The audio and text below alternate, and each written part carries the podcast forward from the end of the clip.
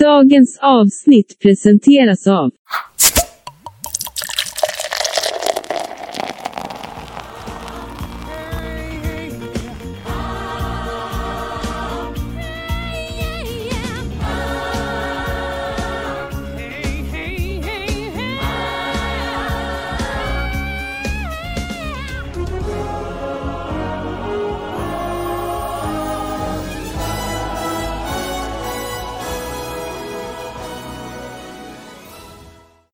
välkomna ska ni vara till ett nytt avsnitt av Red Army Sverige-podden.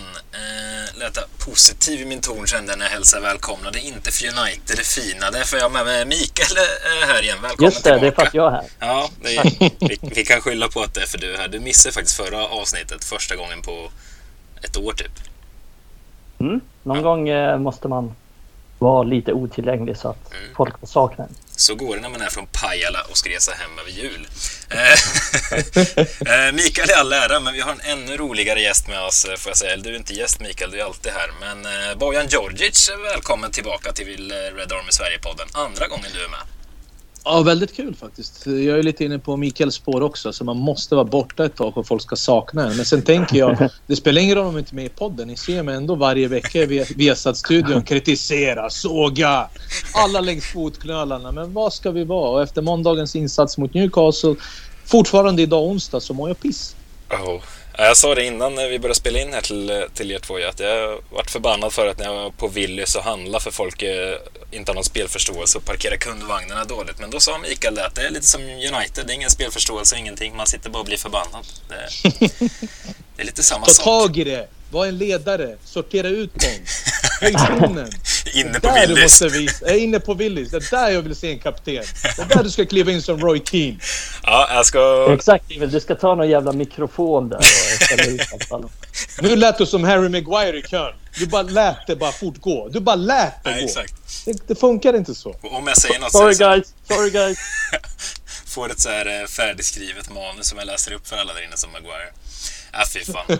Men eh, vi tänkte väl, vi börjar väl i Newcastle-änden ändå. Eh, så ska vi prata lite annat kring United också, men vi måste ju ändå beröra den. Vi spelar in det här på tisdag idag va? Eh, nej, onsdag är det. Ni ser, jag är onsdag. förvirrad. Onsdag är det, så det är match redan imorgon också mot Burnley. Men eh, Newcastle 1-1 på bortaplan och det var ju... Ja, det var med ett nödrop vi fick 1-1 ska man väl ärligt säga. Vad, vad, vad tänker ni bara spontant det första som kommer till er? En vunnen poäng. Och det är ganska sjukt att prata om en vunnen poäng borta mot Newcastle. Alltså helt ärligt, sett till den första halvleken. Men den också största besvikelsen efter den usla inledningen. Det är våran forcering på slutet. Även när Cavani gör 1-1. Då tänker jag helt ärligt, som vanligt, jag bara, men vi kommer vinna det med 2-1. Men det var fortfarande dåligt, men låt oss ta en 3 nu. För vi har bekvämt bekväm spelschema. Vi har Burnley, vi har Wolves. Vi kan faktiskt komma ikapp och ta över den här fjärde platsen.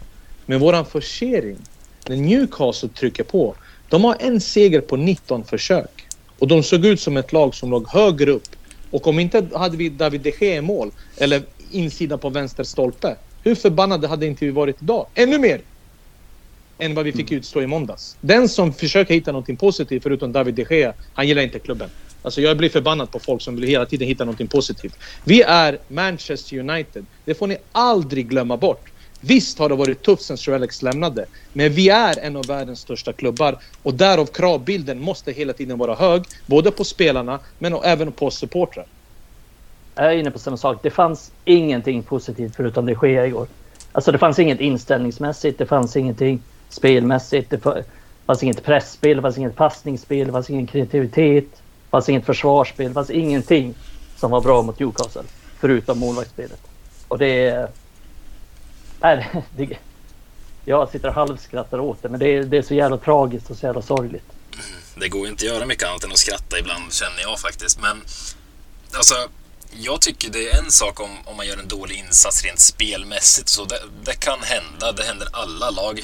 Men mitt största problem är ju, eller dels att det händer hela tiden, men att spelarna visar så fruktansvärt lite. Det, som du var inne på Bojan, det, det, alltså det är Newcastle som gör en slutforcering och inte, inte Manchester United. Det, hur, alltså hur fan kan det, hur kan det vara så att de visar så lite?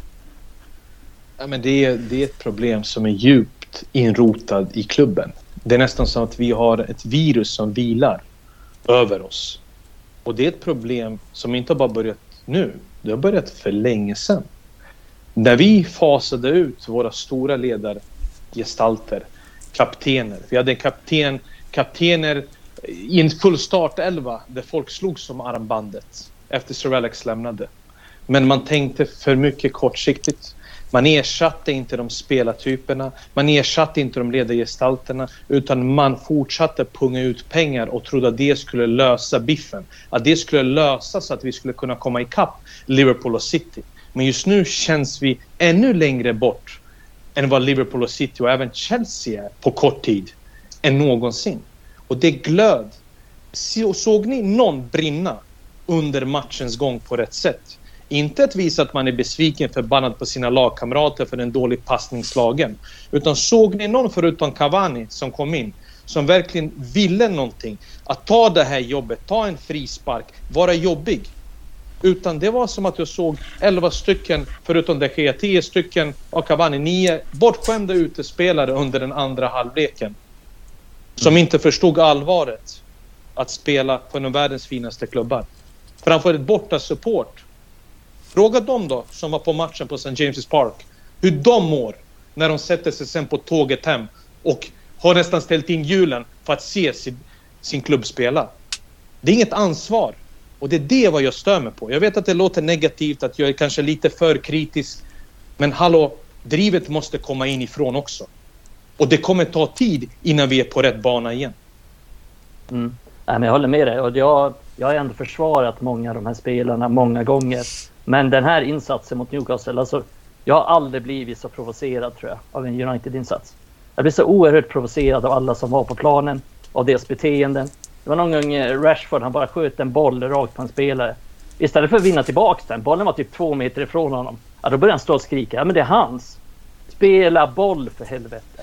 Ta ditt jävla arbete, gör någonting. Eh, så jag har fan aldrig blivit så provocerad av en, av en insats från United så att jag är helt med dig på den bollen. Och, och det, Såg det vi någon också... återövring? Såg du någon Nej, sån vunnen boll i återövring? Nej, Såg vi det någonting som, är... som, liknade vad vi blev lovade till? Nej, precis. Vad vi skulle det, göra den här det. tiden vi hade ett uppehåll? Det är därför Nej, jag är provocerad. Ja, det är det. Och det är... Jag håller med dig. Alltså, det är som att det är ett virus där. Det, jag fattar inte hur det här ska lösas för att... Vad, vad är han? Tre matcher in och de visar mm. redan mm. den här hopplösheten liksom och den här uppgivenheten. Och, och det är inte bara en eller två, det är alla. Utom Cavani som säger. För Cavani är den enda som, som visar någonting. Och ska inte de här yngre spelarna också se det som ett exempel? Ska inte en sån som Cavani vara en förebild, ett exempel hur man sköter om sin karriär för att kunna förlänga den hela tiden likt han har gjort? Tror du inte att Cavani eh, i sitt eget huvud vill starta matcher?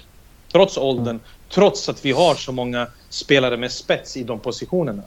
Men ändå så ser man aldrig honom vara förbannad utan han hela tiden, varje gång han får, även om det är en minut eller en halvlek eller 90, så vill han visa oss, han vill visa dem att han är tillräckligt bra. Han låter aldrig omgivningen störa hans prestation oavsett hur bra eller dåliga vi är. Det är det jag imponeras av. Men det ser mm. ut också ut att vi kommer tappa honom. Jag tror att han kommer lämna. Så mm. det kommer bli också ett hål att täppa, även om vi har spelare som sagt. Men just det här drivet. Det, jag, jag saknar att folk bryr sig om vår klubb, att man bryr sig om tröjan. Jag vet att man pratar för supporterperspektiv, men fan, vi får inte glömma det. Vi får inte glömma hur vi har haft det sen Sir Matt Busby, sen Sir Alex. Traditionen, kulturen. Men jag är inne inte på bara plocka upp en lön. Jag är inne på det du sa Mikael, att eh, alltså, man blev så sjukt provocerad av just den här matchen. Alltså, nu i slutet av under Solskär så har jag mest varit uppgiven. Jag, alltså, jag har inte orkat bli arg längre. Jag har bara suttit och liksom skakat på huvudet och nästan skrattat åt och undrat vad det är jag håller på med. Som följer varenda match och varenda minut. Men nu, man fick upp hoppet här, nu kom Ragnik in, man kände okej okay, nu kommer det komma. Och det brukar alltid bli en positiv reaktion efter att man tagit in en ny tränare och speciellt Rangnick kände jag i alla fall. Att det är känslan kring honom att han kommer komma med energi och, och få det här laget att, och springa skiten ur sig. Och så får man det här. Det är värre än vi någonsin sett. Det, jag, det, jag har så svårt att förstå hur det kan se så ut. Okej att hans pressspel inte sitter än, det fattar jag. Men eh, nej, jag, jag är helt...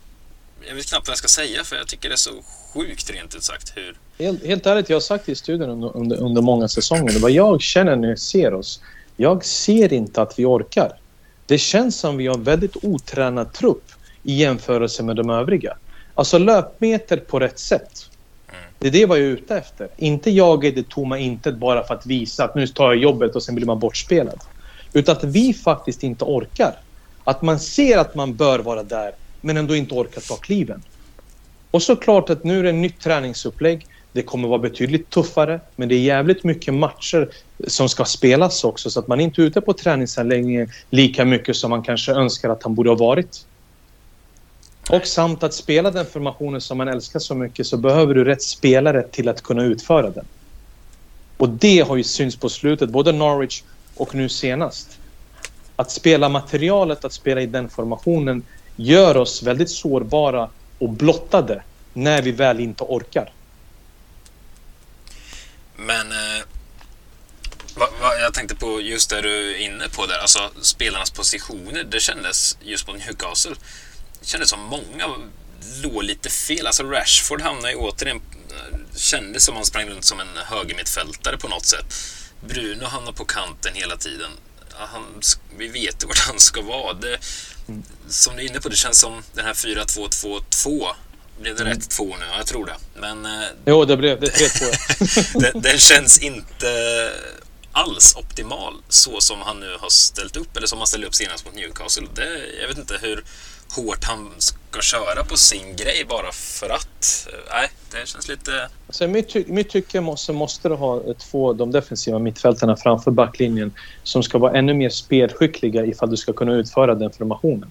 För det handlar inte i den formationen bara att stänga yta, vinna boll, vara bra i återövningsspelet.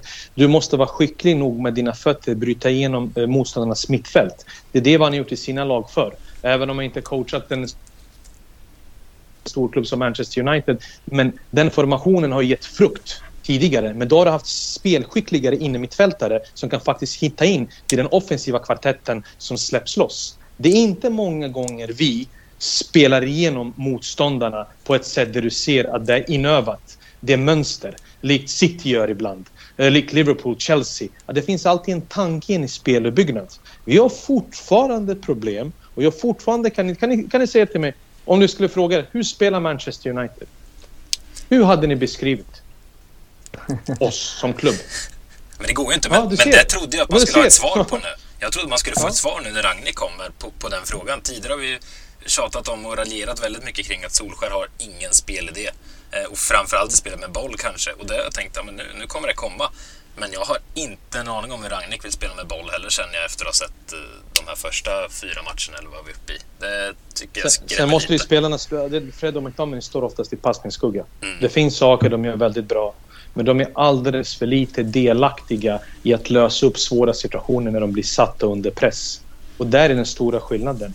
Oftast i, i den formationen så måste du vara skicklig nog att kunna slå din motståndare för att sen skapa yta för att det ska öppnas upp. Då gäller det inte bara att sidled bakåt, sidled bakåt. Det blir väldigt enkelt och det är därför vi blir så utspridda längre fram. Att folk bara letar efter egna ytor hela tiden och då ser vi ut som ett publag som är väldigt lätta att spela sig igenom. När Joe Linton gör sin match som defensiv mittfältare då tänker jag nej, jag stänger av TVn. Om det ska gå så långt så att Joe Linton får beröm i en match mot Manchester United då tänker jag, ah, okay, botten är nådd bojen. ja. Nej, men jag, som jag ser det så, så är det ett stort problem. Men det är ju det är sen gammalt. Det har varit ett stort problem i, i flera år nu i alla liksom, uppställningar. De är för dåliga med boll, just Fred och McTominay.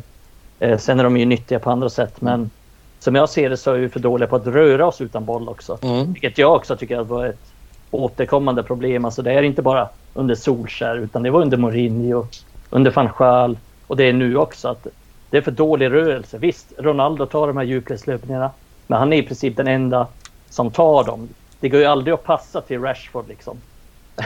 Ja, Marcus, Marcus är också ja. väldigt... Alltså det, vad har hänt med honom? Det är, ja, det... Alltså jag, jag lider. Alltså det är en gåta. Det är mörkt att se alltså. Mm. Ja, det är, och det, han är en av oss. Det, han är en av oss. Han är en av våra grabbar. Vet, en av dem som gav oss hopp. En av dem som skulle bara lyfta och bli bättre och bättre. Just Jag nu är det nästan kriminellt att starta med honom med tanke på att jag tycker att han tycker själv att det är en börda när han befinner sig i sån svacka att hela tiden överarbeta situationer för att hitta rätt. Jag såg något så här i, i pausen på någon Premier League-match. Så visar de så här gamla klipp och då såg jag Rashford från den här Arsenal-matchen då när han, Ja, den när såg han slog igenom. Mm. Och liksom Ja, hans rörelse. Men kommer du ihåg. Liverpool? Liverpool på Old Trafford Ja men också. allting. Han nickade in bollar, han rörde sig i boxen, han var snabb, atletisk, bra på att dribbla, målfarlig. Ja, Allting. Nu, han känns som en, när man ser honom nu, känns som en skugga av, av sitt forna jag. Och han har noll självförtroende, han har noll, han har noll av eh, allting. Alltså, det är ingenting som funkar för honom. Nej, det är vår säsong hänger på de här två matcherna som kommer nu. Helt ärligt, även om det är mycket fotboll som ska spelas. Men uh, tappar man poäng mot Burnley eller Wolverhampton, som kommer, eller, eller det är Wolves som kommer den tredje Ja, efter Burnley. Ja. Så har vi inte de där sex poängen där. Alltså det kan gå åt skogen den här säsongen, på riktigt. Ja, Då, då har jag svårt att se hur man hittar eh, motivation. Hur man kommer hitta en väg att kunna framföra sina idéer till en spelargrupp som verkar vara väldigt utspridd i grupperingar, vilket jag inte heller gillar att se. Nej precis, jag tänkte på det med alla de här, vi snackade lite innan vi började spela in om Mm. bristen på ledare och du har ju ändå spelat på hög nivå. Jag tänkte hur viktigt är det att ha flera starka ledare i till exempel ett omklädningsrum? Vet du vad som är det värsta? När en ledare som uttalad ledare blir ifrågasatt. Likt vi har en klubbkapten som heter Harry Maguire nu. Mm. Jag tror personligen inte att han har alla spelarna ombord. Och det finns ingenting värre när du vill vara en ledare, när du vill tala, när du vill höja din röst. Men när du inte har förtroende för de som sitter i samma omklädningsrum. Då fallerar det. Det är då även vuxna män gör grupperingar. Det är även då det skitsnacket kommer. Och det hämmar ju dina prestationer. Det gör så att det blir en stämning fullt med virus och bakterier på en träningsanläggning. Det enda man gör, det är kasta skit. Man hittar inte en väg framåt tillsammans. Under min tid i varje klubb jag har spelat, oavsett om jag har spelat eller inte, att ha en kapten, att ha en ledare, att ha flera ledare i omklädningsrummet. Det är det som gör det till ett bra kollektiv som sedan vinner saker. Du kan inte bara vinna titlar på att du är individuellt skickliga spelare utan en ledare.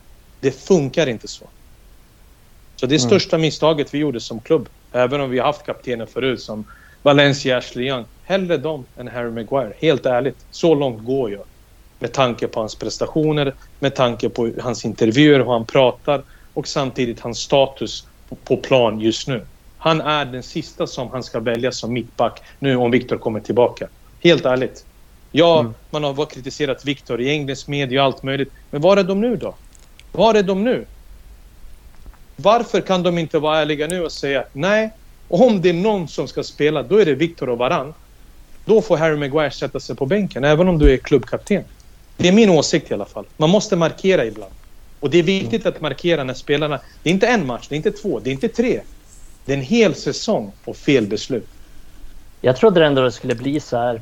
En av sakerna jag störde mig mest på med Ole, det var att det är inga konsekvenser för dåliga insatser. För då, Maguire har varit totalt katastrof den här säsongen. Man har ändå spelat varenda match. Det spelar ingen roll. Han, han kunde ha varit halvskadad. Han slängs ändå in i startelvan. Och jag trodde att det skulle bli bättre med Ragnik. Men hittills är jag ganska besviken på det för att han fortsätter ändå att spela sådana spelare som har varit rätt dåliga. Och Maguire är en av dem. Och att han är lagkapten, det det är den sämsta lagkaptenen jag har sett i United. Och sen kan jag ju tycka att ja, han, han är extremt kass den här säsongen. Mm. Men han är inte så här dålig som han visar nu. Men jag tycker fortfarande att, jag alltid, det har jag alltid tyckt också, det är ett felköp. Han är inte värd 80 miljoner pund och vi skulle aldrig ha köpt honom för att vill man vara ett, liksom ett topplag som står högt med sin backlinje, ja, då kan vi inte spela Harry Maguire. För att vi, garv, vi garvade åt. Liverpool. Minns du när Van Dijk kom från Southampton till Liverpool? Sluta. 70 miljoner pund. Och då vi satt i våran båt. Vi tänker nu kommer vi. Ja, ni ska ha Van Dijk på 70. Nej, vet du vad vi gör Liverpool? Vi toppar det här. Vi köper Maguire på 80. Fan vilket mörker. Nej, men alltså du, du ser vad jag menar. När City hittar en Ruben Diaz, när de hittar en Van Dijk, Eh, alltså till och med Matip Konaté. Nej, vi står där med Harry. Mm. Och jag håller med dig, alltså, man ska inte vara för... Det, så här dålig är han inte vanligtvis. Men konsekvenser, det är det jag menar. Dåliga prestationer ska innebära att du måste visa de övriga i truppen att du ser saker. Att du tar beslut som, som är tuffa, men som är helt rätt. Det är så du väcker de övriga också runt omkring dig vid liv. Mm. Och vad gäller ledarskapet där, du sa ju en intressant sak där att ja, men alla kanske inte lyssnar på honom. Då tänker jag så här. Sitter Ronaldo och lyssnar på vad Maguire säger? Nej, jag tror inte det. Jag tror inte han gör det. Jag tror inte han har den respekten med sig från precis alla heller. Maguire. Och har man inte det, då blir det precis som du säger, då blir det sådana här grupperingar som det ryktas om att det finns redan. Mm. Och äh, då, då är det svårt liksom att gå vidare. Så jag tror att man måste plocka binden från honom. Men vem, vem ska ta över? Ingen aning. Då är det bara att ge det till Daché, helt ärligt. Ja.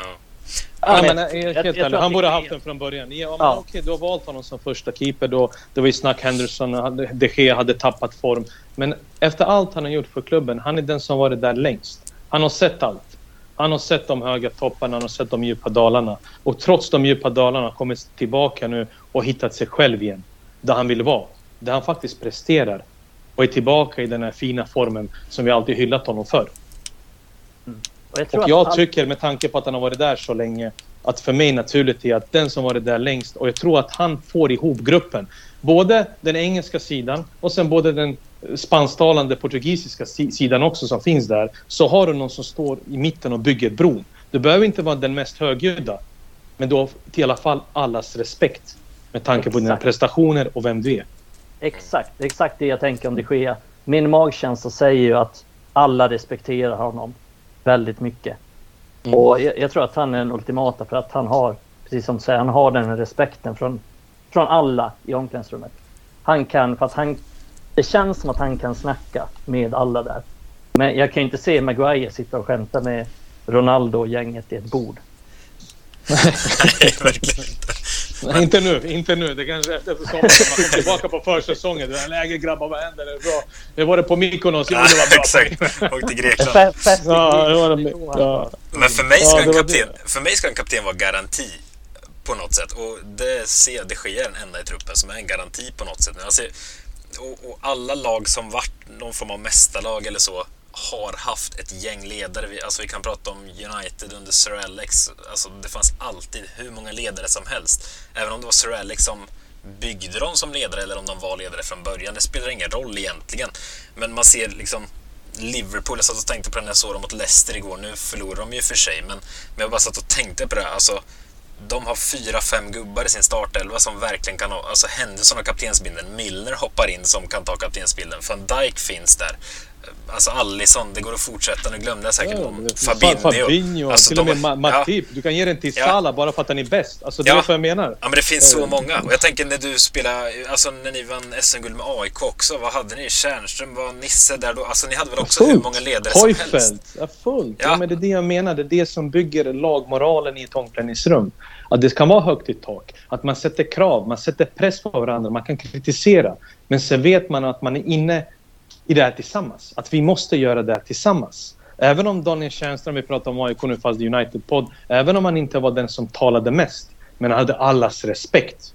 Då var det upp till Nisse, Heufeld, mig själv, Kenny att prata och vara högljudda. Och det byggde verkligen en atmosfär att vi var oslagbara. Likt i en större skala, det var känslan när jag var ungdomsspelare även i Manchester United, i vilken ålderskull som helst. Så fanns det när man tänker, ej vilken jävla ledare. Ja, men jag vet, alltså det där kan man applicera på vilken nivå som helst. Jag, alltså, även när jag har spelat fotboll, jag har varit uppe i division 2 som högst, men även lägre och alltså juniorsammanhang också. Varje gång det gått bra för mina lag jag har spelat i, så, alltså, vi vann division 3 ett år, det var jättegod stämning i truppen. Vi hade flera liksom inofficiella eller officiella ledare. Så, alltså, det betyder så sjukt mycket oavsett vad. Och du sa det Bojan innan vi började spela in här också, att det är samma sak på, på vilken arbetsplats som helst. Ett fotbollslag är inget, alltså det är människor där också. Det, det behöver inte sticka ut så mycket mot en vanlig arbetsplats. Så det, det behövs ledare du lyssnar på där med. Alltså, både din chef och ska din anställda arbetskamrat. driva? Är jag chef, ska mina anställda driva mig eller? Ja, det nej, betyder precis. att anställda får ju luft, likt United nu vissa spelare. Det betyder att jag som chef tappar ju makt, tappar förtroende, ingen lyssnar. Samma sak i en skola. En lärare, har han inte makten över sitt eh, klassrum, det är hej då kompis, vi ses. Du ryker, det är inte vi. och det blir problem i klassrummet. Det blir slagsmål, bråk. Samma sak med rektorn. Sköter du inte om en skola ordentligt, visar du inte tydligt vad det gäller, då fallerar den också. Alltså det är så enkla små saker överallt och eh, det är sjukt att vi pratar om vår klubb på det sättet men helt ärligt, det är där vi befinner oss just nu. Och det handlar inte om den insatsen. Men den insatsen var verkligen någonting jag inte förväntade mig men fick såna örfilar efter slutsignalen att jag kollade mig själv i spegeln och sa har, har det här hänt? Var det en dröm? Kommer jag vakna? Är jag sent i skolan? Vet, man tror inte att det är sant att man har sett det i 90 plus. Nej. Men alltså vi pratar om att de här problemen är rätt eh, djupt rotade kanske, men alltså jag i alla fall, jag tror många med mig har känt så här, men nu Solskär, all kärlek och respekt till honom, men det har ju uppenbarligen inte funkat. Kompetensen har inte funnits där. Nu skulle Ragnik komma in. Alltså jag har i alla fall känt positiva vindar kring United. De har känt att men nu, nu kommer vi nog komma här. Vi kanske tar några matcher, men under våren här kommer vi tuta på. Men nu känner jag absolut inte så längre. Men till frågan, hur djupt tror ni att de här problemen sitter i United? Alltså, kommer vi resa oss ur det här? Alltså, kommer det här... Ja, vad, vad tror ni? Micke, du kan börja. För jag har pratat nu i sju minuter och 29 sekunder. ja, det är, det är en svår fråga. Eh, jag tror ju att det här är ganska djupt rotat ändå. Eh, sen får man ju tänka på att det här är ett lag som inte har blivit coachade eller instruerade eller någonting på tre år. Saker kommer ta tid. Men det är klart, jag är också orolig för det här. Och jag tycker att... Jag fattar om spelet inte sitter. Jag fattar att de inte riktigt vet hur de ska pressa en, hur de ska spela en. Jag köper det, det är rimligt. Han har inte varit här mer än några veckor, men... Eh, det som oroar mig, det är det vi har snackat om. Och det är ju att de inte visar upp en större vilja, en bättre attityd. Och det är extremt oroande för att det är någonting, det är någonting mentalt, det är inställningsmässigt, det är ledarskapsmässigt. Och det är sådana saker som är så jävla svåra att ordna. De är, för att det är, det är liksom så här mellanmänskliga relationer och det är ju svinsvårt att bara trycka på en knapp där. Det är inte som att träna in ett pressspel. Utan här måste liksom beslut tas vad gäller kaptensfrågan. Man kanske måste byta ut några spelare, man kanske måste köpa in någon spelare och så vidare. Och så vidare. Men vad gäller liksom så här, spelidé och allting sånt. Och jag tror att det kommer sätta sig så småningom. Men det har inte riktigt gjort det än. Och sen är det visst, visst han vill liksom han vill spela snabbt och ganska rakt på anfallarna. Men det vi har sett hittills det är ju det är löjligt. Alltså det är direkt han får bollen så kommer ju en avgörande boll från Bruno Fernandes.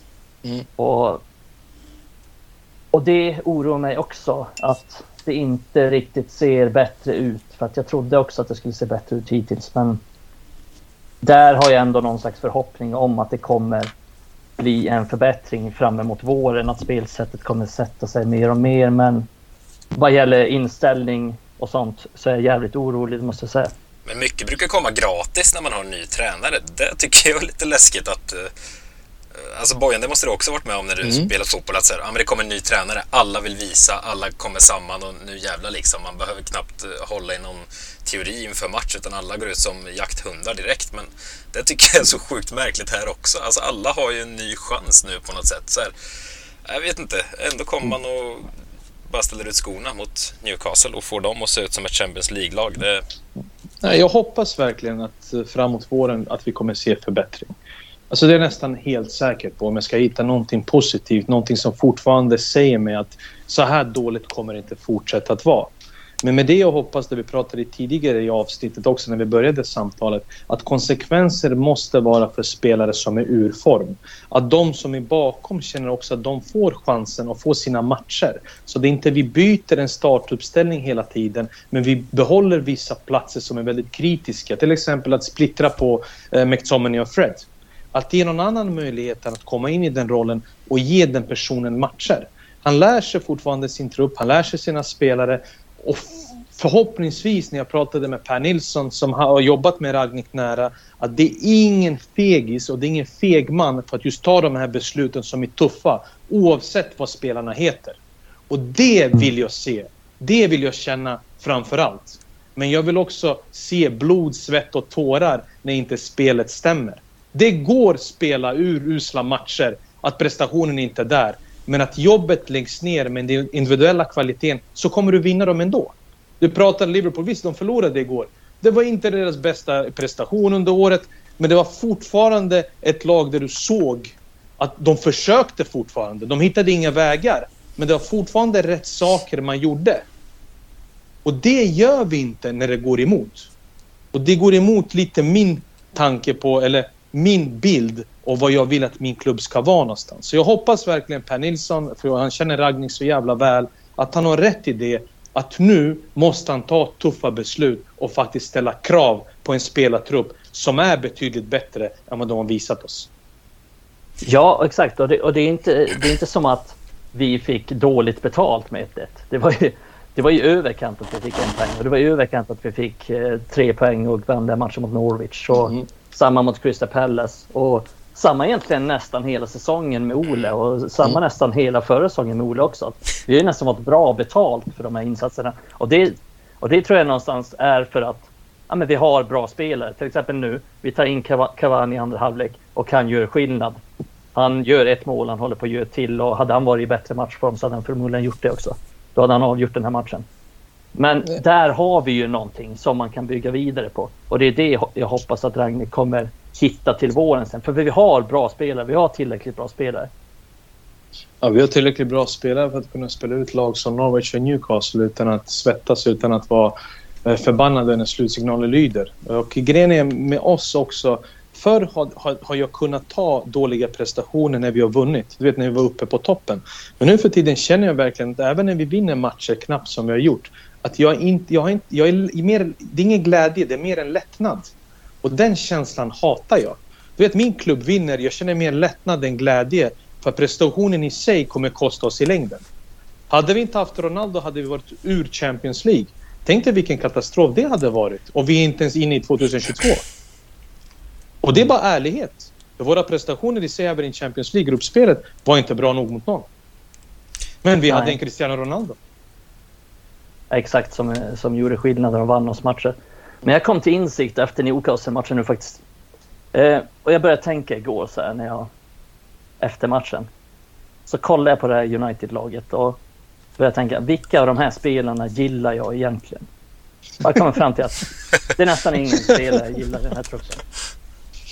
Jag gillar det där också. Jag, också gått där. jag blir 12 år igen. Jag blir samma sak. Jag börjar kolla på bilder, laguppställning. Inte du, inte du. Ah, inte du heller. Ah, inte, definitivt inte du. Jag tänkte käfta emot det först. Jag tänkte käfta emot det först Mikael. Bara, men lägg av det Men nu funderar jag. Jag kommer inte på så många. jag bara, Nej, nej, den är rolig också. Gå till butiken. Vilket namn vill du ha på tröjan? Jag låter vara bara. Vi tar bara nummer. Lägg sjuan bara där så tar vi det lugnt. Ta mitt eget namn som när man var liten. Nej, men exakt. Nej, men det, alltså, det är ju skrämmande. Alltså, det är ju den verkligheten vi befinner oss i. Visst, folk som lyssnar kanske tänker kritiskt, men helt ärligt. Vi kritiserar alltid de vi älskar mest, oavsett om det är vår klubb eller familj. Det måste folk förstå. Den här kritiken är befogad. Det är ingenting man hittar på. För vi kan inte vara nöjda det vi är just nu. Och helt ärligt, det är inte lite pengar vi har spenderat för att komma ikapp. Och vi är inte ens i närheten. Nej. Nej, det är det. Alltså, det är den här jävla inställningsfrågan också som man blir så provocerad av. Jag, jag kan ju ändå ta om folk gör sitt absolut bästa men inte är tillräckligt bra. Typ såhär Daniel James. Jag gillar inte Daniel James, men jag har svårt att hata honom innerligt för att mm. han gjorde sitt bästa. Han gjorde allt han hade. Och han gav det i varenda match varenda träning. Men han var inte tillräckligt bra. Det är inte hans fel att han blev uttagen i startelvan. Men de som spelade mot Newcastle. Det är så många som inte gjorde sitt bästa. Och det kommer jag aldrig kunna köpa. Men det är så otäckt. Alltså, du, du Mikael, alla som lyssnar på den här podden vet ju vad jag tycker om Daniel James. Jag tycker han är fruktansvärt usel för att spela i mm. Man United. Men jag sitter nästan här och saknar honom lite som där du är inne på. Där visste man vad man fick ja, i alla fall. Ja, men han gick, in och, han gick in och körde och så vidare och man visste att det här är en kille som i alla fall eh, sliter för, för sin speltid och vill vara på plan. Men äh, som du säger, nu sitter man här och bara... Men samtidigt, det är ingen social verksamhet. Man kan inte klappa någon på axeln för man bara kämpar heller. Så det, men, nej. nej. men alltså, vi har alla kompisar som älskar United och som kämpar, men de är inte tillräckligt bra för att spela där. Nej, och nej. det har vi. Vissa spelare i vår trupp är ju exakt sådana. Mm. Därav min kritik ibland som är väldigt hård. Men jag bedömer dem utifrån vad en Manchester United-spelare behöver ha för kvaliteter för att kunna säga att han är en av oss. Att han representerar klubben. Det är inte Everton Southampton utan en beräkning. Många av de här går in i de här mittenlagen utan problem. Men vi pratar om en klubb där vi inte kan vara nöjda med att vi har garvat åt Arsenal i 20 år om fjärde placeringen. Men nu skulle vi vara glada om vi tar en fjärde placering. Det är det jag stämmer mest på. Att kravbilden sänks. Och det jag är mest orolig över, vi jagar inte bara en klubb. Hade det varit en klubb du jagar om titeln, då hade det varit lite närmare väg upp. Men nu är det City, Liverpool och Chelsea. Och Arsenal på nytt födda börjar komma sakta men säkert och kommer nog förstärka ytterligare. Och Conte med Tottenham, även om spelmässigt har det inte sett, men poängen ramlar in. Så det kommer bli även kamp om det som vi såg var en självklarhet förut, att vi skulle vara en del av Champions League. Eller hur? Man vet att det är mörkt när man eh, jagar Arsenal.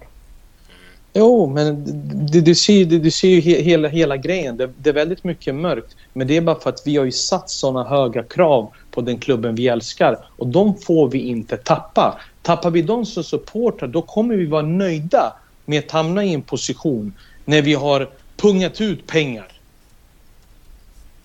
Och då är det inte en bra miljötillvaro att vara, att man är nöjd. United supportrar, United som klubb ska aldrig vara nöjda med att se det vi har gjort senaste åren.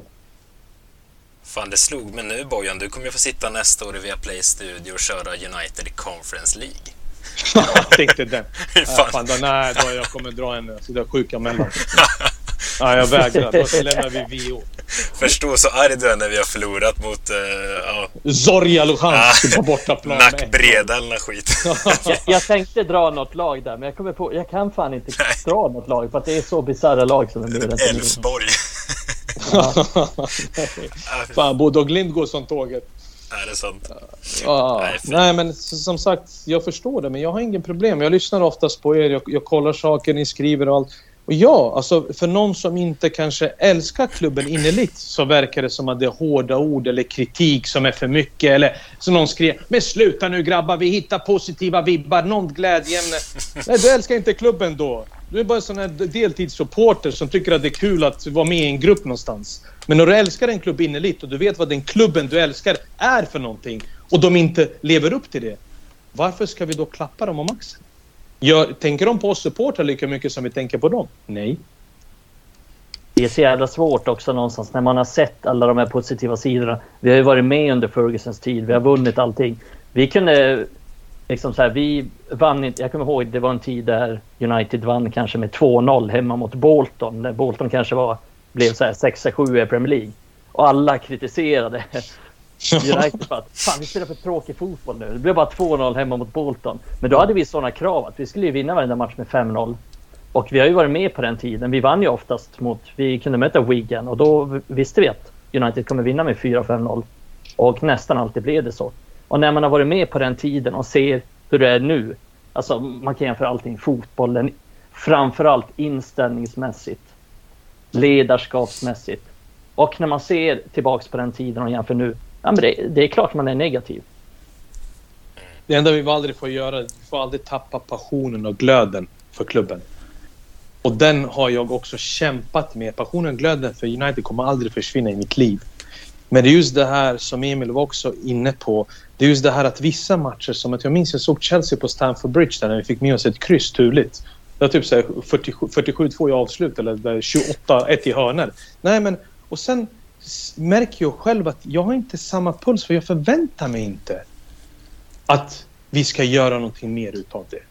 Att man ibland småler av vissa aktioner från vissa spelare. Att man nästan garvar ironiskt, sarkastiskt mot någonting när vi blev utspelade. Typ, vad, vad har vi kommit någonstans? Ni förstår ju vad jag menar. Mm. Och den är jobbig, men vi kommer alltid vara där. Så den passionen och glöden får vi aldrig tappa. Trots att ibland är det väldigt svårt eftersom ibland är det, som, det är parodi. Mm. Exakt, och, bra ord. Det är parodi. Jag tänkte på det också nu under matchen mot Newcastle. Att det är någonting som är så jävla off, som är så svårt att sätta fingret på. Det är, liksom, det är inte bara så inställningsmässigt. Det är ju så, så svaga tekniska utföranden på enkla grejer. Alltså någon ska slå en fem meters passning blir för kort. De ska slå en passning på sju meter, blir för lång. Så enkla nedtagningar som misslyckas. Ja, fan, det är svårt att analysera vad som händer där. Har du sett, Det den här är- filmen, har du sett filmen Six Sense med Bruce Willis? Ja. Ja, du vet ungen, ungen säger, ungen Klart säger, så, här, ungen säger, ja, men ungen går så här. I see dead people. Och du vet, jag tänkte på det när varje gång Harry Maguire har bollen. Jag bara, ser han, ser han folk som inte finns där? Ja. Du, lever han i någon annan, alltså, en annan värld? För passningen han spred mot Newcastle, det var att han såg spelare som ingen annan såg.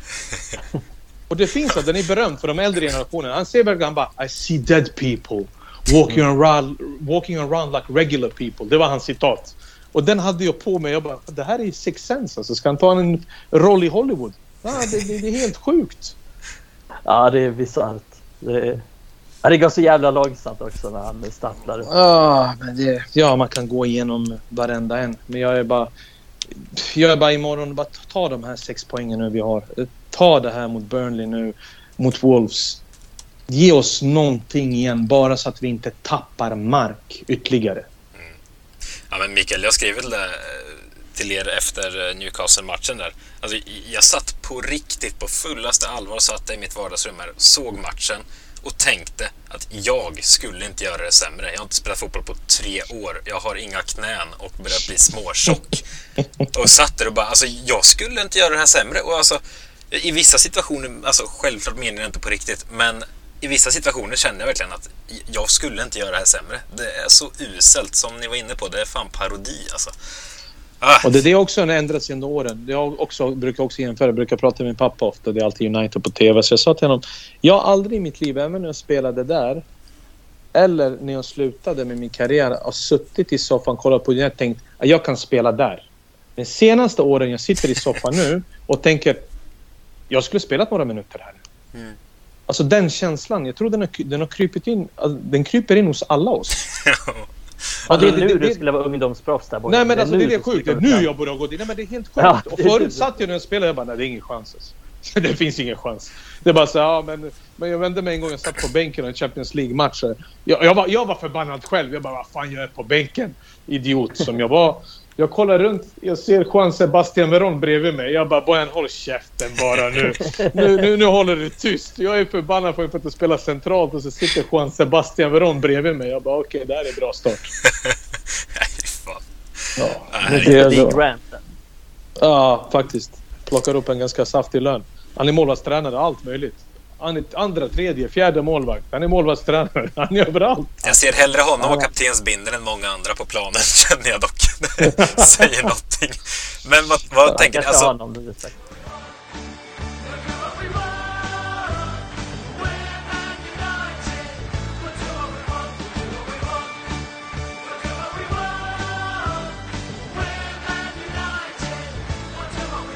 ja, men nu när Ragnik har kommit här och så vidare, alltså det känns ju ändå som man man vill ju ge honom tid som vi är inne på här också. Men hur lång tror ni smekmånaden kan vara för honom? När kan man ställa rimliga krav? Eller ordentliga krav? Alltså helt, helt ärligt, jag är inte för den här långsiktigheten. Jag tror att det kommer bli brett under våren.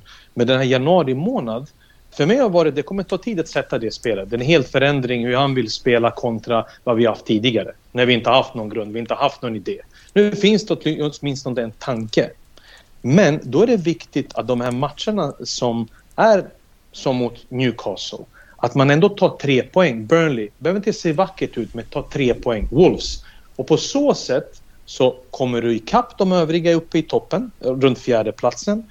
Men samtidigt också tränat på saker som vi vill se framföras. Likt första halvlek mot Palace. Men sen dess har det dött ut. Och där är den oron. Januari månad är ju kritisk. Vad händer om vi är inte ens i närheten av fjärde plats? Och då ska vi bara vänta fram till sommaren och sen prata om att vi måste, vi måste köpa nya spelare igen. Ja, det Som vanligt. vä- Väldigt oroande det där. Jag tänkte mest när du sa Ragniks smekmånad. Han har ens haft någon smekmånad. Det såg ju hyfsat bra ut i en match. Sen, eh, jag tycker att det sett rätt piss ut men jag tror också att det kommer se bättre ut framåt våren och jag tänker att i kanske typ så här mars, april så tror jag att då är ändå ganska höga förhoppningar om att det- att det kommer se väldigt bra ut. Fan, jag ville Men- bara att vi skulle springa. Alltså det är helt ärligt alltså. Du vet, jag, jag tänkte bara när domaren blåste mot Newcastle. Jag tänker nu när vi sätter den här pressen, vi kommer äta upp alla. Kär Lasell, jag stod hemma och bara det här är 0-3, 1-4. Nej men alltså det var helt sjuka förhoppningar jag hade. jag jag bara de samma. kommer inte kunna sp- spela sig ur. Jag bara kollar på klockan, jag bara händer det här? vad, är, vad är det som händer? Nej men det var ju den, det var ju den, alltså jag fick verkligen så här feeling. Jag bara 0-3, 1-4. Nej, jag kände samma alltså. Ja. Jag såg, ju, såg så jävla mycket fram emot den matchen. Så det var väl därför det blir som pyspunk också. Men jag, jag tänker fan att jag hade inte ens behövt någon taktik mot Newcastle. Bara de hade visat inställning så hade United vunnit den här matchen. Och det, är- det är det som är lite sorgligt också. Men ja, men jag tänker också så här, han är ju bara här till sommaren och jag sa det i något tidigare poddavsnitt alltså att han är ingen superstjärna som tränare. Han är ingen Pep Guardiola. Han har aldrig tränat ett riktigt stort lag och han har aldrig vunnit något riktigt stort av värde. Utan han är ju mer en filosof som sätter en grund som kanske Någon annan tar sätter vid. en röd... Ja, men han sätter, exakt. Han sätter en röd tråd i klubben och jag tror att han kommer kunna ta många bra beslut. Och han, hans intervjuer är ju jävligt imponerande. Han snackar bra fotboll. Det märks att han kan mycket. Och att han är, han är auktoritär i det han säger. Eh, Så jag tror att det kommer se bättre ut och jag tror att han kommer lägga en ganska bra grund för framtiden och förhoppningsvis plockar vi rätt tränare till sommaren som, kunde, som kommer kunna bygga vidare på det. Eh, Men det som är viktigt nu det är, det är att sätta ett, ett någorlunda modernt spel och få spelarna att visa lite vilja. Och sen att en tränare, en bra tränare förhoppningsvis till sommaren kan ta vid. Jag tror Old Trafford behöver de här två matcherna nu. De behöver verkligen sätta eld på publiken. Du vet vad jag menar? Att den insatsen blir verkligen blod, svett och tårar. Och sen tar vi de tekniska sakerna i andra hand. Att man först och främst sätter jobbet, intensiteten, att man visar att man vill. Man får med sig publiken. Och därifrån, sen vinner man ju rätten till att spela. Du kan inte bara tro att folk kommer tillåta dina bästa spelare till att individuellt lösa saker och ting. Det jag vill se mot Burnley Wolverhampton, det är faktiskt spelare som bryr sig. Och vi har ju bättre spelare än de lagen vi ska möta. Lägger du ner samma tid, samma jobb som dem, så har du en individuell kvalitet som är högre, vilket gör så att du vinner matcher. Så sakta men säkert bara. Jag vill bara se någonting som gör så att jag fastnar med mina ögon och tänker okej, vi är på rätt väg i alla fall. Nu kändes det verkligen som att det var inte bara ett steg bakåt, det var flera steg bakåt över en match som jag brukar säga, ja men det händer. Men det var så mycket saker som hände under de här 90 minuterna. Det var det som gjorde mig skräckslagen när jag vaknade sen på tisdagen fast jag sov knappt efter det. Jag, jag, tror att, jag tror att Ragnik kände nu efter matchen mot Newcastle att fan, det här är mer att göra än vad jag trodde faktiskt. Jag tyckte Eh, lite synd om Greenwood också att bli utbytt. Eh, Ja, jag, tyckte, jag tyckte lite synd om just hanteringen med unga spelare. Ja, det var konstigt. Och just hanteringen med unga spelare och speciellt när vi pratar just om grupperingarna. Eh, vilken, vilken gruppering tillhör han? Vilka är det som tar hand om honom? Vilka pratar med honom? Just att det här att fan, om du har sett en dålig prestation som Rashfords, det är han som ska ryka först. Han har en större namn, såklart. Han har gjort saker betydligt bättre. Men då måste man lägga namnet åt sidan och faktiskt gå vem är det som levererar och presterar. Ronaldo är en annan femma. Alltså vi pratar världsspelare. Han ska alltid stå där. Det spelar ingen roll om han rör sig eller inte rör sig. Han är i boxen för att de övriga ska kunna hitta, hitta in på honom. Det är därför vi hämtade honom tillbaka. Han har blivit en målskytt på de äldre dagar. Men då behöver också leveransen vara där och en struktur satt bakom honom så att vi ska kunna se ännu mer jag tror, och inte jävligt, bedöma. jag tror det är jävligt viktigt hur Ragnik tar hand om truppen som du är inne på här Bojan. Alltså nu första tiden. För Solskär, där vi varit inne på att spelare har kunnat prestera hur fruktansvärt dåligt som helst. Ändå har de fått stå där i startelvan, match ut, match in. Alltså ta en sån som van de Beek. Jag tycker inte att han har presterat särskilt mycket när han har fått spela. Men ändå, när han ser det här inne i mittfältet underprestera match efter match. När Erik Bajy sitter där, inte för jag älskar honom, men ni, ni förstår, Telle som Mm. aldrig fick spela fast Luke Shaw sprang runt med en, med en pappa-mage och liksom Ja. eh, var sämst i världen. Alltså de här spelarna, de måste sänkas något fruktansvärt mentalt. Och nu kommer en ny tränare, de känner okej, nu får jag min chans. Van de Beek kanske tänker att åh, jag får min chanser till att ha en United-karriär. Men om det ska fortsätta, han byter ut Greenwood efter en halvlek fast han har varit den som varit minst dålig på planen. Mm. Då sänker han Greenwood. Van de Beek får inte komma in och spela den här gången heller. Alltså fattar ni? Där är jag, jag är jäkligt orolig. Och hoppas verkligen att han tar hand om truppen på så sätt. Och, alltså, det måste bli skillnad. Ställer han ut samma elva mot Burnley här nu, då, då vet jag inte vad jag gör. Alltså, det ska vara fyra, fem, sex förändringar enligt mig. För det funkar inte att... Alltså, han måste ta hand om Nej, jag håller med dig. Konsekvensen ska ske efter, efter den insatsen. Efter den vilan vi har fått. Att stå för en insats måste verkligen innebära konsekvenser överallt. Du kan inte göra ett skitjobb någon annanstans och bara få ett, och behålla jobbet kvar. Det funkar inte någon annanstans. Det ska inte funka hos oss heller. Det funkade inte så hos Sir Alex heller. Presterade du inte eller du tog inte i. Att du inte ens brydde dig. Det är inte så att du tror att du ska starta. Och det är också som är. Ma- Man har, man har blivit så bekväma vissa av dem. Så att oavsett vad de gör. Oavsett hur de presterar. Så vet de att ah, nästa lördag eller på tisdag, onsdag, jag spelar. Och jag gillar inte den. Det ska inte vara så i en stor klubb. Det ska vara konkurrens. Det ska vara folk som måste leverera vecka in vecka ut för att de ska bibehålla sin plats. Sen har vi alltid två, tre stycken som är alltid där för de är över de övriga. Individuellt sett. Men de övriga kan inte fortsätta leverera, spela på samma positioner trots att faktiskt prestationerna bara pekar rakt neråt. Man kan inte ha i United en av fem matcher. En, en, bra, fyra dåliga. Det funkar inte. Eh, Jag såg eh, att Erik Bajy hade blivit tillbakakallad nu. Han har dragit eh, för Afrikanska mästerskapen och Elfenbenskusten. Men han blev tillbakakallad inför matchen mot Burnley här. Det tänker jag också. Om han nu kallar tillbaka honom och sen ska han bara sitta bänk fast det såg ut som det gjorde. Då sänker han ju Bajy också den här gången. Så, Alltså jag utgår från att... Eller vad tror ni? Kommer han spela mot Burnley eller varför kallar man tillbaka honom? Det är märkligt Den är om han inte spelar. Alltså, Viktors status. Viktors status kanske Ja, är ska vank oklar. på varann igen. Ja, varann kanske ska vank på varann igen. Ja. Men det, vi faller tillbaka till Harry Maguire är skadefri och det ska inte förvåna mig ifall han leder ut eh, de vackraste tröjorna i världen. Jo men, eh, jo, men du ser ju själv hur provocerande det är. Ja. Och då faller det inte att det är Harry Maguires fel. Det är ingen som knackar på sin manager och säger lyssna Gaffa, jag vill inte spela. Jag, det är någon annan som ska ta min plats. Eller hur? Nu får du, du är startelvan, du spelar. Det är ingen som går och säger nej men sätt, sätt mig på bänken, jag har inte förtjänat det. Utan det är folk som tar besluten. Så det är även upp till eh, Ragnik just nu att faktiskt sätta till honom. Lyssna, nu räcker det. Sätt det där. Ja, du spelar i Englands landslag, du är kapten här. Men prestationerna i sig har gjort så att allt har ju fallerat. Ett försvarsspel som inte sitter ihop. När du har en mittback du inte litar på med fötterna, utan boll, ytan bakom. Det sätter ju sån jävla orosmoment runt hela den ytan som är den absolut viktigaste på plan och det är centralt. Jag tror att, eh, jag tror att anledningen till att han tar tillbaka honom är för att eh, dels är väl, antar jag att Viktor Lindelöf inte är tillgänglig. Och sen tror jag att Varann, när han har varit borta så länge, gör sin första match, gör 90 minuter. Var inte särskilt bra ska sägas. Usch jävlar, Och, de eh, tröttsamma så. Precis. Ja, för det är liksom spelade på tisdag och så nästa match på torsdag. Mm. Det är tveksamt om det är en jättebra idé att spela varann. Och då är det väl egentligen bara Phil Jones som finns. Så jag, tror att är, jag tror att han är väldigt aktuell för att spela faktiskt. Phil Jones? Phil Jones. det är sjukt, han verkar gilla Phil Jones. Han plockat in Phil Jones från ingenstans. Ole hade ju aldrig med honom i truppen. ja. ja. Men eh, nu har han ju varit med flera gånger. Det, är, det, det närmar sig för Phil. Jag är en av de få som på riktigt gillar Phil Jones. Eh, Nej, alltså jag det är inte gillar ju det. är inte- nej, Jag sagt att jag ogillar honom också, men det är så här, Jag kollar på... Vet du alltså, vet du vad det sjuka är också nu? Jag kollar Serie A, jag kollar på Roma, jag bara...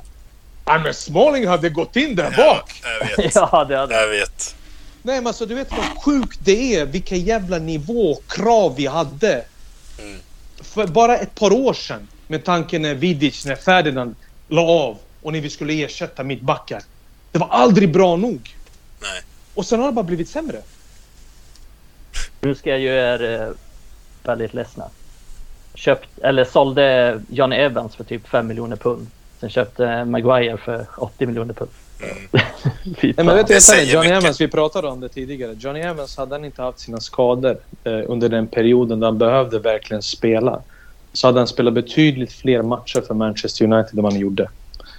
Och det är just det här att han fortfarande dras med sina skadebekymmer och aldrig nästan hel under en säsong. För du märker när han är hel i Leicester så är det ett helt annat försvarsspel. Det blir ett helt annat lag. Det är en väldigt fin spelare, Johnny Evans. Men med tanke på just de här skadorna, ojämnheterna och man visste inte om man kunde lita på honom eller inte för att han gick ju sönder varannan match. Så har det inte blivit någonting av med det.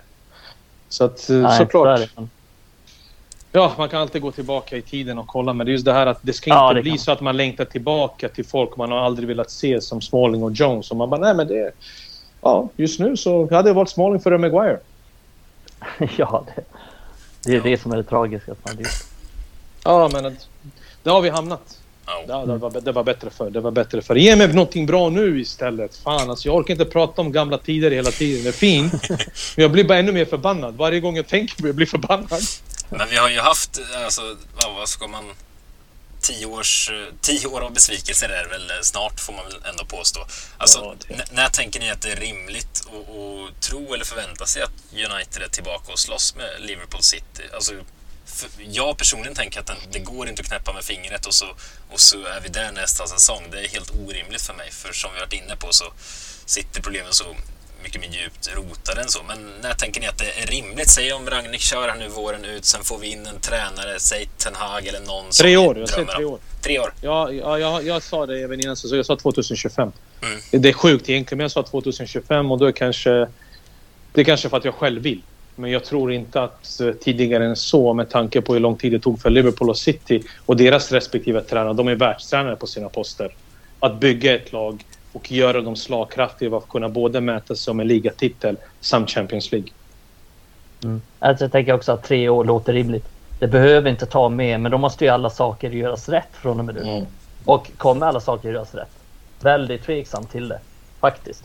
Men om alla saker görs rätt så absolut tre år. Men jag misstänker väl att det kan tas en hel del felbeslut från och med nu också. För det är ju, ja, men det är ju klubbens track record de senaste tio åren. Det är ju felbeslut på felbeslut.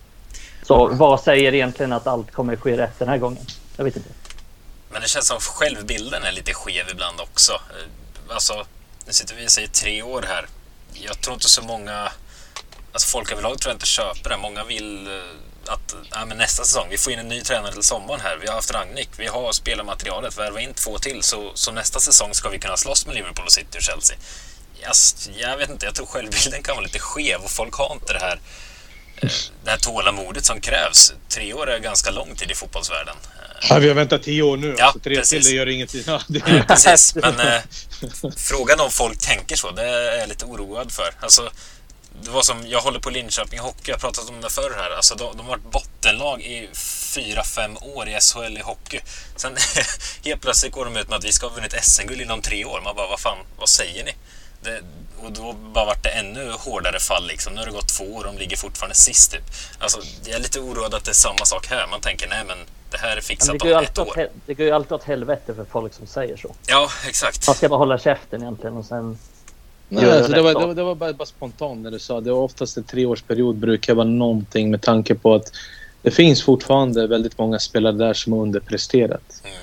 Och med rätt ledning, med rätt vägledning, med rätt beslut. Att man verkligen sätter en startelva som är rätt balanserad och satsar lite mer på folk man har hämtat in. Ger folk möjligheter och sen spetsar du truppen. Men ska du spetsa truppen så måste du göra det med kvalitet. Jag är trött på kvantitet. Jag är trött på truppspelare. Vi har tillräckligt med truppspelare där.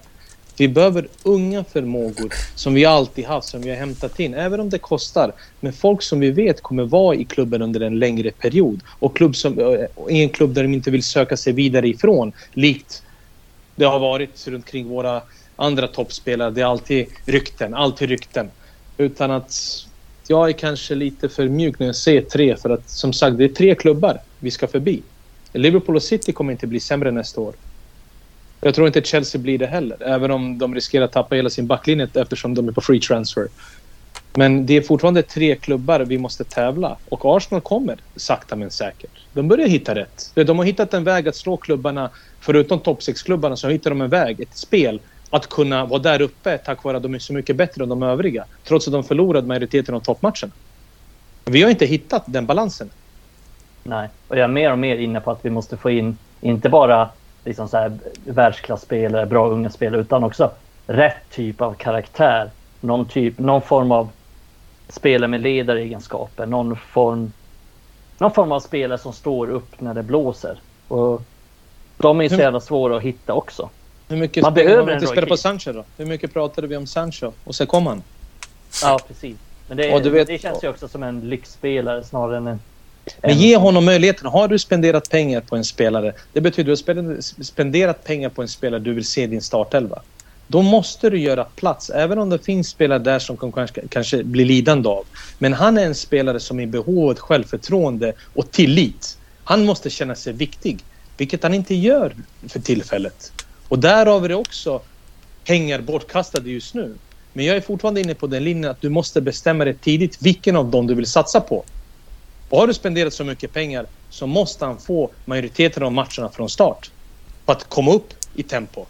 För att hitta tillbaka till det han hade i Tyskland, i Bundesliga, i Dortmund. För just nu det blir så att varje gång jag ser honom spela, det att när han är, när han är brett så kommer bollen in centralt. När han är centralt så, så ska man ute... Alltså du vet vad jag menar? Man måste coacha honom. Så jag vill inte att vi ska spendera så pass mycket tid och pengar för att jaga en spelare och sen inte ge honom en 10-15 matcher och sen kunna bedöma. Det här in och ut för ung spelare, det är ett helvete grabbar, jag lovar mm. det. Jag är lite, jag är lite överraskad över att Ragnik inte använt Sancho mer. Jag tänker ändå att Sancho är ganska perfekt för den här uppställningen och tillhör ändå toppen i laget vad gäller teknik, spelförståelse. Bra på att slå bollar, djupled, bra i länkspelet, vilket jag inte tycker att till exempel Rashford är.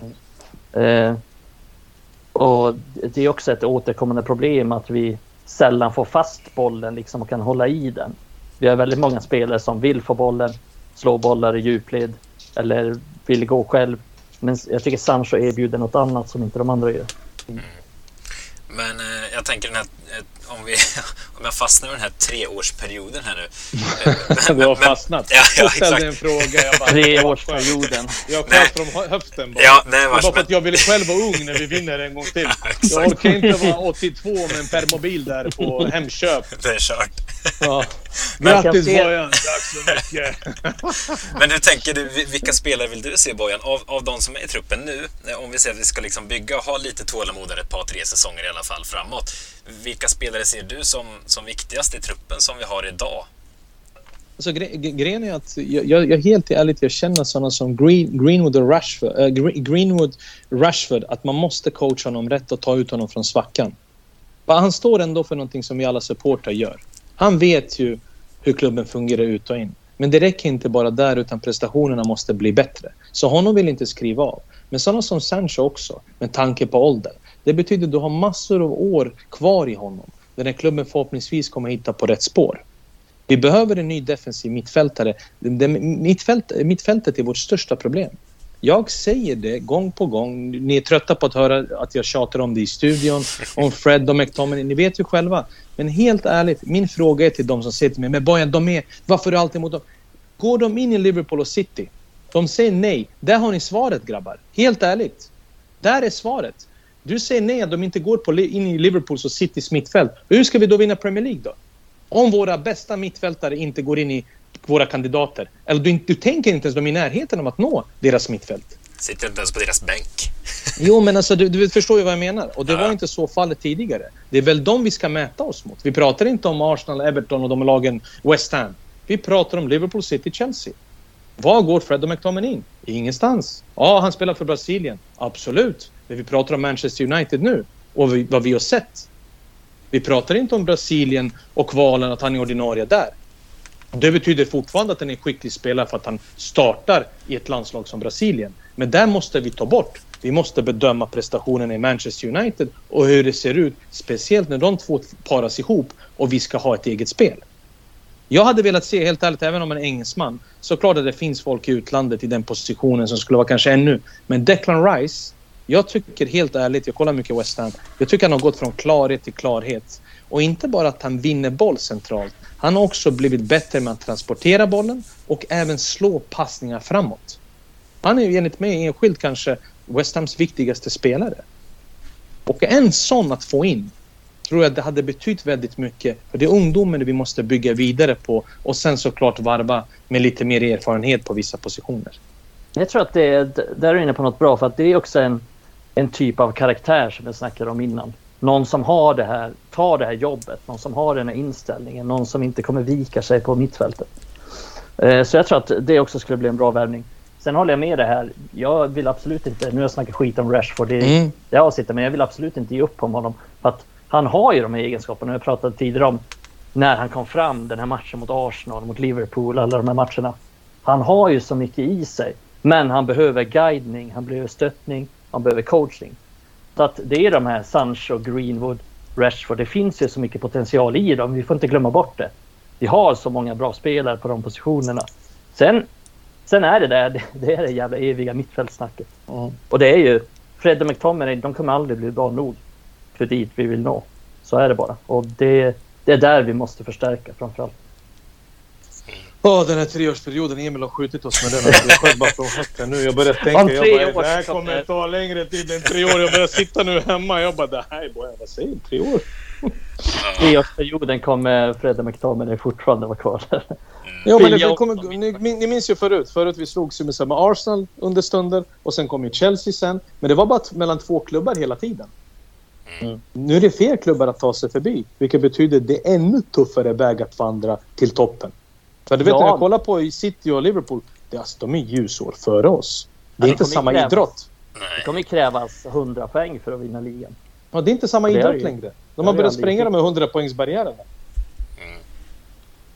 Är det inte Så ens kul? De här tre åren stryker vi och säger 13 år istället känner jag nu. Ja, fan, jag börjar känna faktiskt att det jag sa att det är 82 år och de kommer gratta mig här på Hemköp vid mig. Det är, jag börjar ta det alltså. Jag är 42 år till nästa titel då. Jag är 40 nu. 42 till nästa.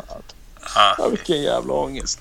ja, det, Nej, men alltså det, det är lätt att hamna där ändå eftersom du vet, vi är ju som vi är. Jag tänker på United varje dag. Det går inte en dag utan att man läser någonting, man kollar på någonting, man påminns om. Till och med jag sätter på ibland MUTV för att kolla på gamla klassiska matcher. Alltså jag lever ju för den klubben. Och, och, och därav så blir man ju så frustrerad. Det är så mycket passion för de styr ju min vardag.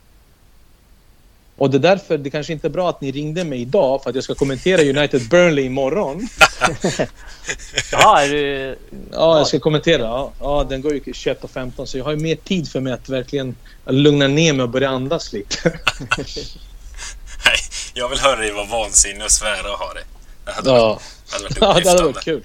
De hade det förut på Sky, vet, att två supportrar fick kommentera matchen samtidigt som huvudkommentatorerna. Ja, det. det. fanns ju en, ja, det fanns ju en option att välja på kontrollen.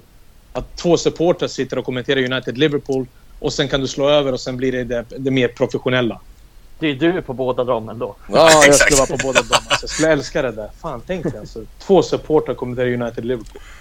Ja, fy fasen. Men vad tror vi att vi får se nu då? Eh, Om vi bara ska runda av med kommande matcherna som ändå är Burnley och Wolves som väl är de två matcherna som kommer spelas innan vi släpper ett nytt poddavsnitt. Vad, vad tror ni? Kommer det lyfta någonting eller kommer vi få se sådana insatser igen?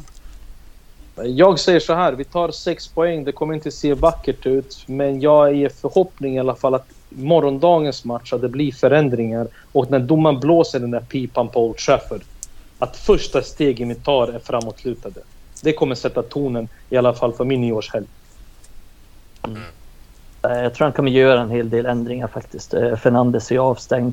Sen är jag osäker på om han startar Ronaldo igen.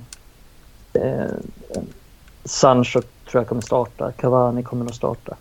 Matic kanske startar istället för... McTominay gick ju ut där. Så, Ja, det så han, är väl, foten. Ja. han är väl lite tveksam kanske då. Så att jag tror att det blir ändå blir några förändringar. Och jag hoppas och tror, alltså det, det kan inte se värre ut än mot Newcastle. Det kan inte det. Det kan, eller?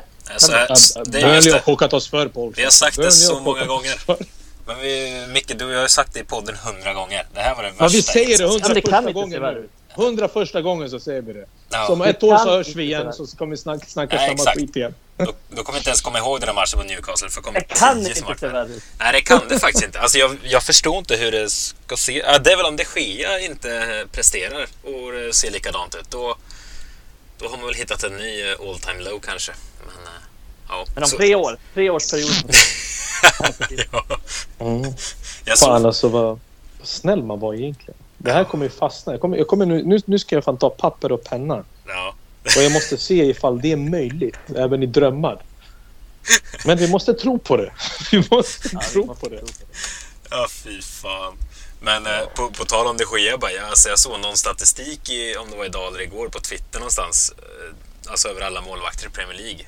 Och jag tror, om jag inte kommer ihåg fel nu, att eh, de Gea har liksom fått näst flest skott på sig av samtliga målvakter i Premier League. Det säger också en hel del. Jag tror det var Norwich som hade släppt till fler skott bara. så, Ja. så de Gea hade... också släppt dit. Vad sa du? att- Jag tror Leeds va? ja, de är ju alltid Ja, svettiga. kan stämma. Så de Gea var ju topp på eh, de, den flesta statistiken. Man har räddat straffar och har hög räddningsprocent och räddat flest expected Jo, men om goals. du bara, om du bara eh, tänker de två senaste matcherna vi såg mot Norwich och Newcastle. Tänk dig hur många chanser och ingripanden egentligen han fick göra mot två klubbar som inte ens ska närma oss vårt straffområde. nej, Vi hade kunnat förlora med två, tre bollar mot båda lagen. Det är så, Ja, det, ja. Jag skrattar igen, men ja, vad ska jag göra? Ja, Jag ja, men det, det, ja, det blir så. Men, Ja, det är ja, det här var ju... Det var, det, vi, vi lyfte verkligen folket med den här podden. Vi Mm. lyfte. Alltså, nu sitter de hemma. De bara nu jävlar. Ja, men nu börjar de också med en treårsperiod som de skriver upp här. Ja. Fan, alltså. Så det är bra. Tre till fem. det kommer vara så här, kommer vara 3 till 7. Ja, faktiskt. Det kommer bli hela tiden öka. Jag bara, vet du, nu känns det så här trygg. Ja, men det finns till 2025 ändå. Ingen Ja, kommer vi- vilja, ingen vi kommer vilja se på matchen imorgon om, vi, om de lyssnar på det här avsnittet innan. Bara dragit ner allt som har med United att göra. Ingen ser Ja. fram emot en match mot Burnley nu. Det är fan. Ja, Burnley har chockat oss tidigare. Just under det här. Ja, så att, eh, men jag tror, jag är helt ärligt, jag är övertygad om att vi tar sex poäng. Det, det kommer inte se... så- Det kommer se bättre ut. Det kommer inte vara att folk kommer vara jävligt nöjda. Men just nu för mig handlar det om poängen ska in. Så att vi inte tappar mark på de övriga lagen. Ja. Och sen får man hoppas på det bästa och hoppas att den beslutsfattning som jag har hört att han ska ha. Att han verkligen kliver in och tar spelare som inte brinner, tar spelare som underpresterar och skapar ett lag med vinnare. Och de här grupperingarna börjar fallera. Jag gillar inte när jag hör att det finns grupperingar i min klubb. Då blir jag som mest orolig. För att jag har suttit i ett omklädningsrum. Alla ni har suttit, oavsett vilken nivå det är. Det är det värsta som finns. Och det är bara negativitet. Och då är det väldigt svårt att få resultat. Ja, Burnley har chockat oss förr på Old Trafford sa du, men det sorgliga är att man inte blir chockad längre ifall det händer. det är lite jobbigt också. Men eh, Nej, men nu, nu blir Nej. det inte så. Ja. Nej, det Nej, blir inte så. det- Det var de framåtlutade. Samma på Newcastle. Nu jävlar Ja. när domaren blåser igång. Nu ska vi Jävlar, sätta press på. Ben Mee. Ja. Sätt på press på Ben Mee. det blir två titlar i vår. Gå in! Tackla Charlie Taylor där. In på honom direkt. Ja, det är ingen som vet vem Charlie Taylor är. Ah, fy fan.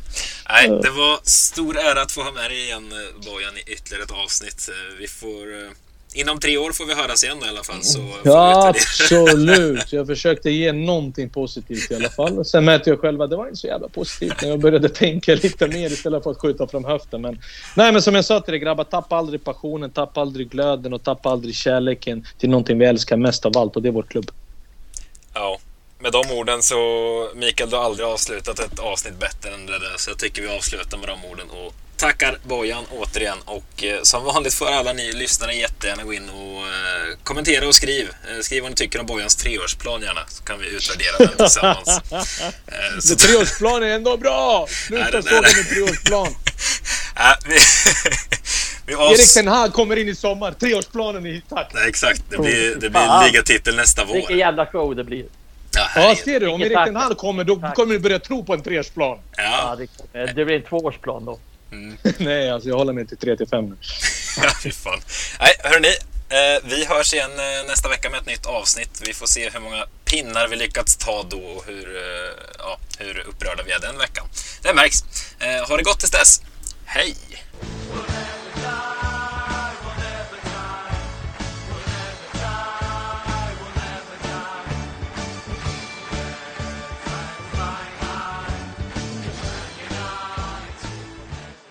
Bollen gör en tackling och kolla. Ja, kom igen vad fan. fan om, om det är så, så ge mig gult kort då, om du har fel. Men kolla, kolla på situationen nu. Ja, fan kom igen nu. Även fan min mormor ser den som är 75 år gammal. Kolla på det där. Är inte det en straff? Kom igen nu Jonas. För helvete, jag orkar inte prata längre. Och Bojan, som ni ser, väldigt upprörd.